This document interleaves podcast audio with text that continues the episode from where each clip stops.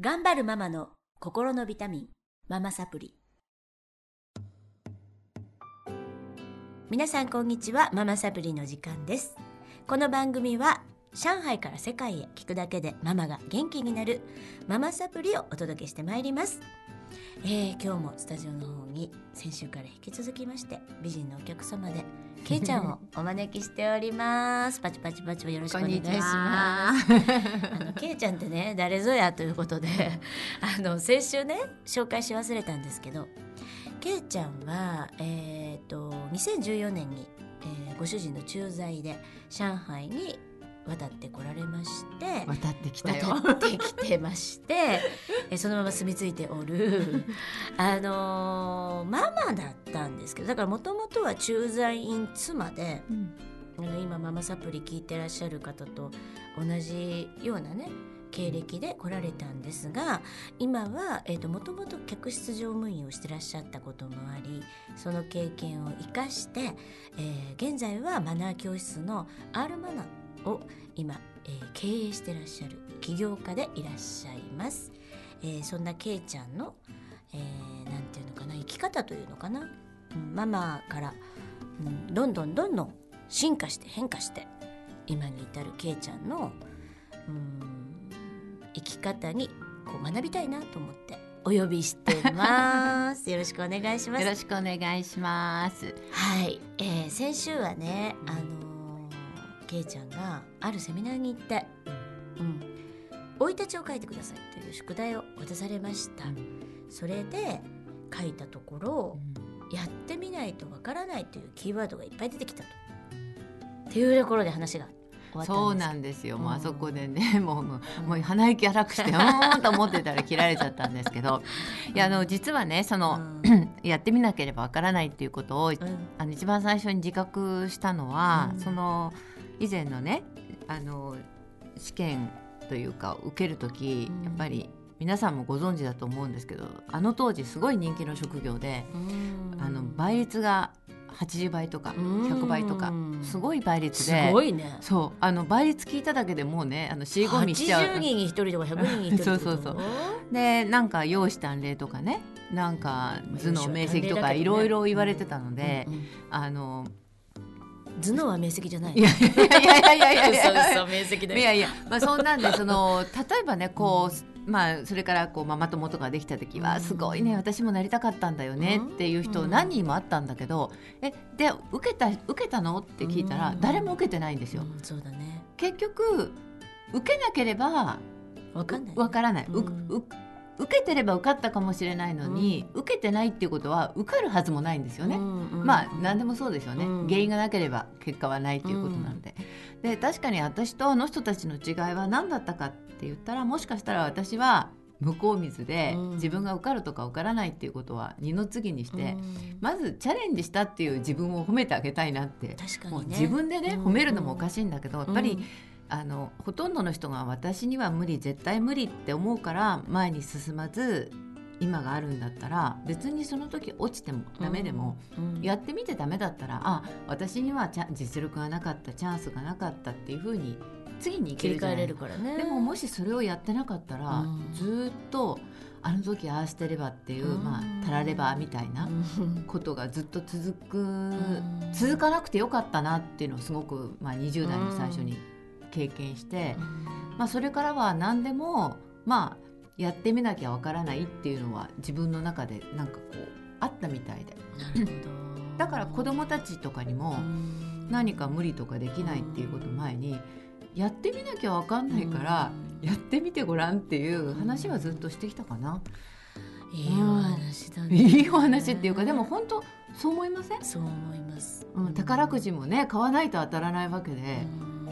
やらないと。だけど子供たちにやっぱりすごく自信を持って言えたのは、自分のその経験があったからじゃないかな。やったことがないから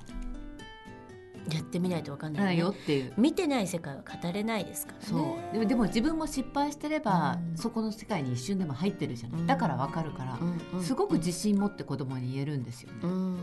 で例えば子供のいじめ、私もいじめられたことあるから、いじめられたことがあるのこう見えても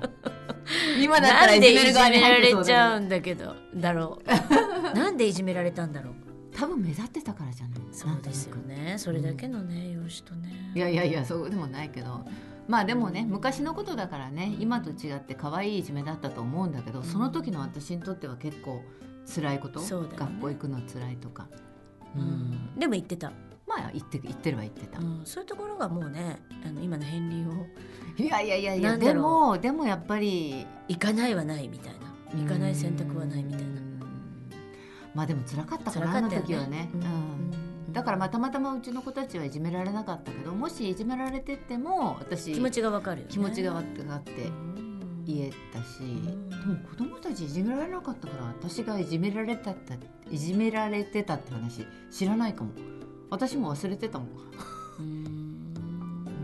でも無駄なことはないってことだよね。そうだね。全てにおいてね。そう、人の気持ちが分かるしね。そうそう。だからね、なんかこう、特に私は自分が経験したことはやっぱり正しいか間違ってるか分からないけど、私はこうだったよっていうことを何の曇りもなく自信も持って言えるんですよ。だからそれは子育ての時も役に立ったかなって思う。なるほど。なんかあれですよね、知識でね、いくら知っていて、たことでも、それは響かないじゃない、相手に。そう自分がやっぱり経験して腑に落ちたことしか伝えられないし、届かないしね。そう、本当にそう、ね、特に子育てなんかしてると、子供は見破りますよね。そう、お母さん何もしてないくせに、そう、ね、ママやったこともないくせにって言われるけど私数学とかすっごい苦手で、夜遅くまで、もうなんか 目がもう霞んできて眠くなって間違っちゃうようなぐらいだから、子供たちがやってるの、ママの子だからね、辛いよねとか言う本当だよね、でも子供たちもね、まあなんかそんな母親でもこうやって元気に生きてると思ったのが良かったのかもしれないね。まあ割とすくすく育ったんですけどねなんか今までそんなに苦労したことがないってね、子育て。そう、子供、そうね、京子ちゃんとこの話いつも聞いてると、申し訳ないなと思うぐらいいや、本当ね、もうみんなにこのね、リスナーの人から石投げられそうなんだけど、あんまりね、苦労したって思ってないんですよ、多分思ってないんだよね。いろいろあったと思いますよ、もちろんね、もしかしたらね、子育てっていうのは、でもね、大丈夫、最近ね、24歳の息子いろいろやらかしてくれまして、今苦労してますから大丈夫よ、だからいろいろやっぱりバランスだよね。どこかで多分そういう、苦労っていうか、まあ、物事には二面性あるから、いい悪いはないと思うんですけど、それが結果良かったりするしね、だからどこでどう捉えてるかなんだけど、まあでも今けいちゃんは確実にちょっと手間がかかってる、ね、手間がかかってるところには来てるっていうね。そうだからどこかでやっぱりその子に向き合うっていうのかな、その子に時間を取られる時ってあるのかもしれないですね。そうね、それがちっちゃい時なのか、ね、中ぐらいの時なのか、まあ、ずっとこう波があると思うんですけどね、でも多分ね、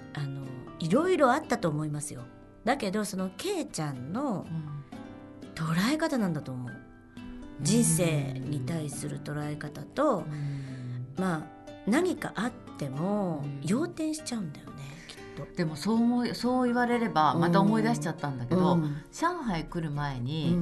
0歳と2歳の長男を0歳と2歳の2歳の長男と0歳の次男を連れて、私札幌に赴任してるから、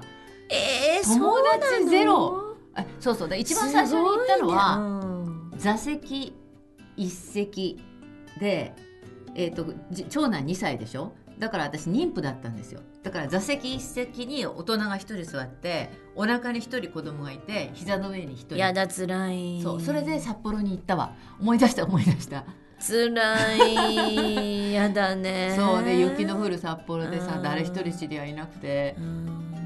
そういうことも辛いと言われれば、でも今はなんか楽しいことしか思い出さないから、やっぱり忘れ辛くなかったんだね。忘れやすいっていうか、要点できるんだよ、すぐ。それを力にできるんじゃない、すぐさまでもね、面白いことはいっぱいあって、ベビーカーができないんですよ、冬は。だから何かというとソリなんでああ雪が降ってるからなだからソリに子供を乗せて一人乗せて子供の前にスーパーの袋を乗せて一人はおんぶしてそうやってスーパーとかにお買い物行くわけですよ。みんな札幌の人はそうしてんの？いや札幌にずっと住んでる人はみんな車が上手に運転できるから行けるんだけど私横浜から行ったから雪道で子供ねそうだよね最初の年全然できなくて、うん、怖いよねソリしかなかったね、雪の降る中をもう本当に下を向いて吹雪の中をこうやって歩いててみかんとか買うんですよね。である時あれなんかソリ軽くなったなと思ったら子供とみかんが床にばらまかれててで子供をとりあえずじゃあまずソリに乗せてみかん拾ってたりとか今思うと面白いこといっぱいあったかな。その時は何も思わない。いやだって仕方ないもん誰も手伝ってくれる人いないしもともと根がポジティブなんだね。そうかな多分ね器が大きいんだと思うよ。あだから感じないんだよね、うん、あとでもよく思ってたのは、うん、やっぱり主人も全然気持ちはあっても時間と体が子供たちのために割いてくれなかった、割けなかったから、まあ、私がやるしかないわけで、なんかね子供たちに言ってた。子供が1歳の時は、長男私だって1年生なんだからわからないことはいっぱいあるとか言って1歳の息子に言ってたし、5歳の時はママだってまだ5年生しかやってないんだからそんなうまくはできないよってママだって人間だとか言って、うん、でもそれ本当にその通りだよね。そうやって育ててたらうまくいくんだと思うの。なんかこちらが上であちらはわからないって言うんじゃなくて一緒に考えてっていう姿勢でね。だから本当に共に育つというか生きてきたんだね。そういう感じは私もよく言ってた。お母さんの手見て2つしかないでしょって2つしかないから3人は無理なのってよく言ってた1人捕まえて1人捕まえて1人いなくなっちゃうからね口に加えればいいいや本当にね近いしねね、きょうちゃんところまあ近くて今の話じゃないけど飛行機もね、うん、3つ席に4人で乗らなきゃいけないじゃんそれでまたなんか2歳と1歳がさあっち行けあっち行けって押し合うわけよ。うわーって泣いててもう地獄だったな飛行機とかもう勘弁してほしいわってそうだよね身動き一つ取れないもんね。そうとか前にハンモックかけてその中に入れてみたりね子供ねそこにお菓子とかいっぱい投げわーってちょっと泣くと投げ入れたりねしてたよね。そうやって帰ってたよね。でも飛行機もそうだったし家の中でも片足でこうやってなんていうの揺らしながらこっちに離乳食ご飯食べさせたりとかね、まあいろいろやってたよ ね本当私日本のお母さんって偉いよね。偉いというか忍耐力があるというかすごいと思うよね。だから中国の一人っ子政策なんか理にかなってると思っちゃうもんね一人なんだから一人しか育てられないでしょっていうねそういや素晴らしい経験ですよねじゃあ札幌の前は、横浜にだから横浜で産んだんだ。横浜で産んで札幌行ってそれから上海なんだ、でもう一回横浜に戻ってまた戻ったの。そうだよ。あそうだね、それで3年生と5年生でこっち来たんだ。そうはあじゃあ転勤のまあねまあでもそうは言っても大きくは2回しか転勤してないけど行った先が札幌も5年住んでたし札幌5年住んで長男が何歳の時に引っ越して長男が小学校入る時かな、じゃあタイミング的には良かった感じかな。いろいろありますね。いろいろあるよね。でもねなんかずっと変化してて私は楽しかったけどね。そうやって捉えられたらいいよね。辛いと思わなければね。もともとほら実家が近くにないから人には食べれないっていうところがあるじゃない、なんか結構実家が近いと実家から離れると子育てできないみたいな人結構周りにいたんだけど、私なんか最初から親が近くにいないし、彼の親にも頼めなかったから、もう自分でやるしかないよね。やるしかないよなってもう別にそれはかわいそうなことでも何でもなくて私にとっては当たり前のことだった、だから結構友達に恵まれたかも。そうだねじゃあ札幌の時も助けてくれると思う。もうすごい助けてもらった。よかったね。やっぱりでもそうですよね。なんていうのかな、その欠けてるところを見るんじゃなくて、うんうん、欠けてるところを必ず補うものが出てくるからね。 そうなんね。それに感謝できたらすごくいいよね、うん、欠けてるところに注目すると、うん、それ埋まらないからね、うん、どうしてもね、うん、そうね、すごい素晴らしい生き方です。そうか、私札幌の話したことなかったっけ、うん、そっか、面白いでも本当、でもね、2年目からちゃんと車運転できるようになったから。何？車運転できるようになったから、もうソリでね、お買い物行かなくなったよ。じゃあ次回ね来年ぐらい札幌行っても平気かもしれないね。そうねでもそうやってケイちゃんが大きくなってきたんだなって、どんどんどんどん器がね、でっかくなってきたんだなっていうのがすごくよく分かりました。なのでまだまだ引き続き全然ゴールに到達してないんですけど全然ゴールに到達してないねちょっと今のね起業に至ったお話もゆくゆく聞いていきたいと思うので、はい、来週も引き続き皆さんけいちゃんのお話お楽しみにお待ちください。それでは今日はこの辺でありがとうございました。さよなら。ありがとうございました。